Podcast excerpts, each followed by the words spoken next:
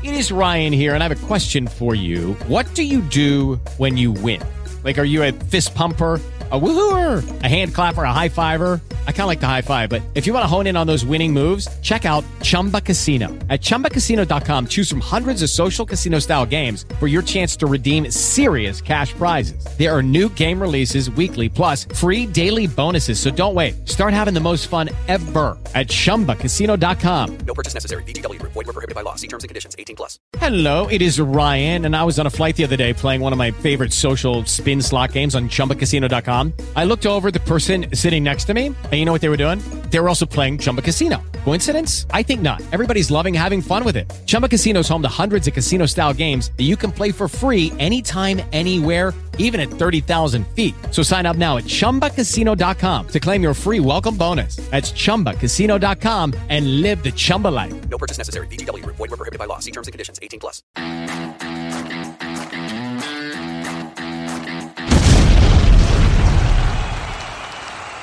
Final round. Fight!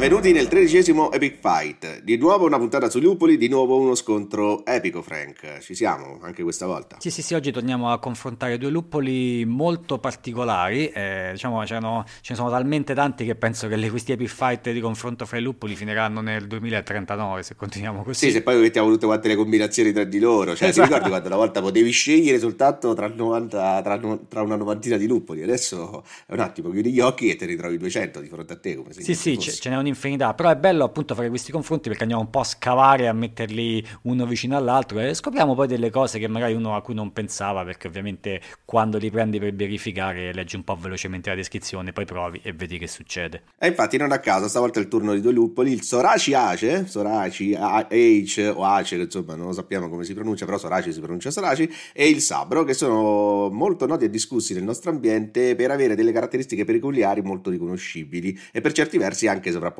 ma questo poi lo vediamo dopo. Sì, sì, sì, sono due luppoli che uno più vecchio e uno più recente, che appunto hanno degli aspetti in comune, ma partiamo dal Soraci che è quello un po' più controverso perché è sicuramente meno utilizzato del Sabro, anche se è stato sviluppato diversi anni fa, quindi è sulle scene della Beercraft da molti anni. In realtà leggevo che nasce in Giappone, il il nome lo suggerisce perché Soraci è proprio il nome di un distretto di, di Hokkaido, di una parte della cittadina di Hokkaido.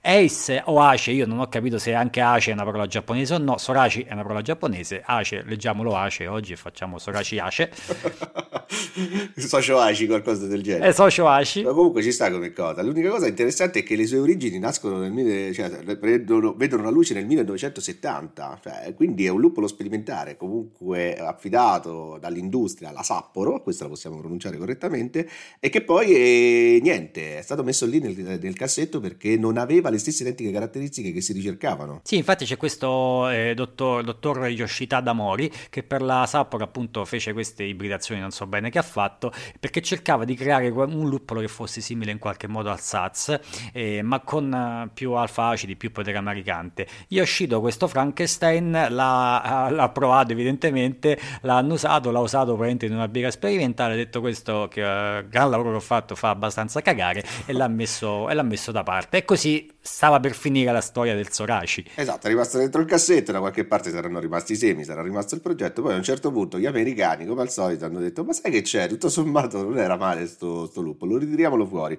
soprattutto per quanto riguarda eh, appunto sue eh, determinate caratteristiche, perché è molto sbilanciato sul citrico, ma anche eh, esagerato per altri versi per quanto riguarda il resinoso e tutte quante quelle classiche caratteristiche che ci piace trovare dentro le birre di nuova generazione.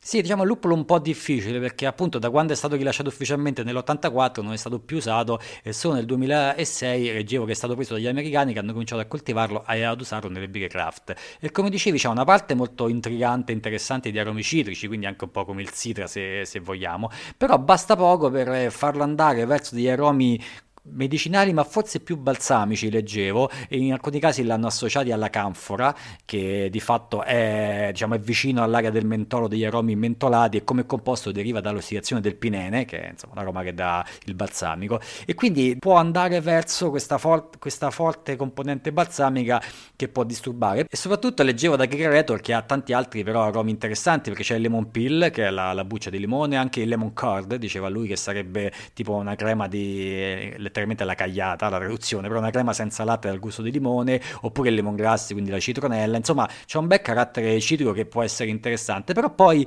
va anche un po' sul, sull'aneto, addirittura che è insomma una spezia, un'erba un po' particolare, il coriandolo, il tè e la menta. E quindi c'ha tante cose, però ecco io quello che ricordo è che è facile che tiri fuori questa parte molto molto forte di, di balsamico che può dar fastidio e leggevo anche che può dare come il mosaic di cui abbiamo già parlato in un'altra big fight degli aromi un po' di famoso fiore di boss altrimenti detto piscio di gatto. Quindi attenzione. Cioè proprio questo è il discorso ma eh, sono così evidenti queste note? Io boh non lo so non l'ho mai usato eh, so, neanche io l'ho mai usato perché ho sempre avuto paura. Anche se ho sentito dire molto spesso e soprattutto l'ho sentito in una birra famosa in Italia la zona Cesarini tocca al matto che era una Pacific IPA che usava il Soraci Ace o Soraci Ace ehm, se, ho sentito eh, un aroma di cocco e questo è un po' il tratto di unione tra questo luppolo, il Sorace eh, e quello che vedremo dopo il Sapro, perché eh, l'aroma di cocco è un aroma intrigante per il luppolo, è qualcosa che io ho cercato un po' sulla mappa degli aromi che fa la Bartas, per esempio, dove fa dei gruppi aromatici tipo frutta dolce, mentolo, eh, vuti, quindi legnoso, e creme caramel dolce, ma questo cocco non sta da nessuna parte, non so neanche bene a che composto è legato nello specifico, però si dice che questo luppolo lo tiri fuori abbastanza, io me lo ricordo nella zona Cesarini, questo aroma un po' di di, di cocco che mi interessava. Oltre la zona Cesarini, se non ho capito male, il primo birrificio ad utilizzare questo lupolo in una, in una birra, stranamente poi in una saison, cioè stiamo parlando della Brooklyn Brewery. Sì, sì, che fece la Soraci Ace Farmhouse Saison, che è abbastanza conosciuta, l'ho vista anche eh, diciamo, in vendita in Italia qualche volta, ma non l'ho mai assaggiata. In realtà la parte citrica ci può stare in una saison, bisogna vedere poi che altro ci diciamo, tira fuori questo lupolo. E poi c'è la famosa che anche non ho assaggiato purtroppo, la White IPA di Vento Forte, che la chiamava appunto la Soraci Disaster, e, perché appunto evocando questo diciamo, eccesso aromatico di questo luppolo e, e non usava però solo il Soraci, c'era dentro anche il Sidra, appunto, e soprattutto l'altro luppolo di cui parleremo oggi, il Sabro. Eh sì, il Sabro, un grande ritorno anche su Michelle Podcast di Epic Fight del, dell'Op Breeding Company, ne abbiamo parlato nel, nell'Epic Fight numero 10, sempre a proposito del Mosaic Simcoe, questa fabbrica di luppoli americana della Yakima Valley dove eh, nascono tutti quanti questi luppoli da ibridazione, se non ho capito male.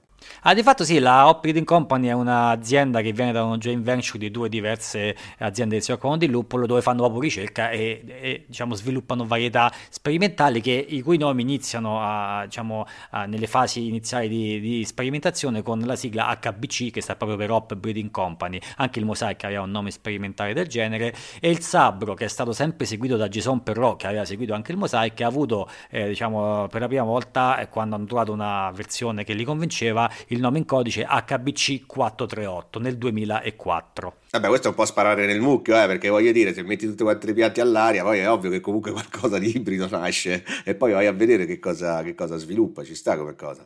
Sì, sì, questo è nato appunto, come dicevi, da un'impollinazione aperta, quindi hanno preso una pianta eh, che è originaria del Nuovo Messico, una varietà di lupo del Nuovo Messico, e, ehm, e l'hanno messa, eh, l'hanno piantata e hanno cominciato a vedere le varie impollinazioni all'aria, quale li convinceva di più, e questa versione HBC 438, che non so se era la 438esima prova, ma non credo, dello stesso. Così al naso c'è pure la 439. esatto, e li ha convinti e quindi nel 2004 hanno cominciato a dargli questo nome sperimentale. La cosa curiosa di di questo loop che è stato rilasciato per la prima volta, leggevo, solo sul mercato per gli homebrewer nel 2015, per poi arrivare nel 2018 anche nel mercato dei birrifici. Parliamo comunque di un luppolo abbastanza recente, sicuramente più recente del Soraci. E eh certo, il lavoro sporco tocca sempre a noi, poi arrivano gli altri e puntano le bandierine. Questo mi sembra sempre un'ottima cosa, mi sembra. E questo luppolo ha molte note in comune con il Soraci, poi di fatto, perché c'è una parte di cedro, di pino, di limone e di mandarino molto, molto prominente e molto interessante. C'ha anche della frutta tropicale mh, mm, in diverse sfumature. E la cosa più però conosciuta del sabro più del Soraci è proprio questa nota di cocco e alcuni dicono anche addirittura di crema pasticcera. È un luppolo che io l'ho provato appunto sulla Sabrage di, di Schigi, di Extra Omnes e devo dire che io più che cocco ci ho sentito la crema pasticcera. Non l'ho mai usato il Sabro perché è un luppolo che può essere usato un po' come il Mosaic anche da solo perché ha talmente tanti layer di complessità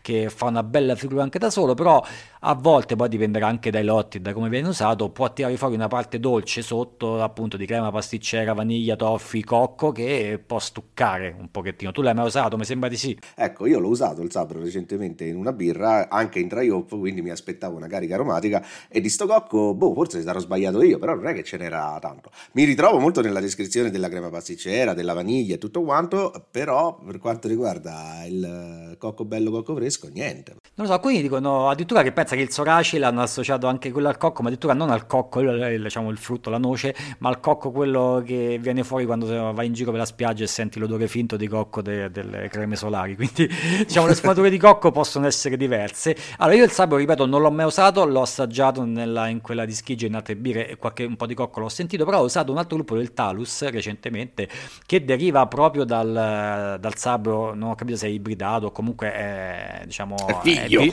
è vicino al sabro e nel Talus anche il cocco ce l'ho sentito e tra l'altro non lo sapevo neanche che il Talus avesse queste sfumature e questa parentela col sabro e me lo so chiesto mentre lo assaggiavo ho detto ma perché sa de cocco sta cosa? Sono andato a cercare e ho scoperto che era parente del sabro ma ci sono anche altri luppoli che sviluppano questo particolare aroma di cocco. C'è addirittura lo Styrian Wolf, ho cercato un po' online, lo Styrian Wolf a volte ha delle sfumature di cocco, il Nugget, non l'avrei mai detto, il Kashmir americano e addirittura il Southern Passion che è un luppolo eh, sudafricano. Pensate che è un incrocio tra il Saz e l'Aller Tower e non si sa come ha tirato fuori l'aroma di cocco, sinceramente non ne ho idea. Cioè, quindi possiamo dire che praticamente il cocco è il nuovo citrico, eh, il nuovo tropicale. Sì, diciamo, è una cosa che piace molto. E addirittura leggevo che c'è un HBC 472, che è un'altra varietà sperimentale, evidentemente venuta dopo il Sabro, che è il 438, che anche questo viene dalla, diciamo, dall'impollinazione libera all'aria di un ceppo del Nuovo Messico e questo, ha, e questo lupolo HBC 472 ha un aroma che descrivono come oak, quindi eh, quercia, e barili di barbon, quindi vaniglia, coconut, e, e quindi tutto ciò che è legato legato a quella che spesso viene chiamata la, diciamo, la sfumatura dolce de, del luppolo che alcuni luppoli hanno, che viene anche associata al creme caramel. Quindi Ecco, due luppoli che hanno in comune questa parte molto molto strana, però il sabbro è meno pericoloso, tra virgolette, il soraci io vorrei usarlo un giorno perché sembra interessante, però ecco, eh, andare lì e prendere una biga che sembra eh, diciamo, una, un animale imbalsamato con la canfora, magari, magari non è l'esperienza più bella del mondo, ecco.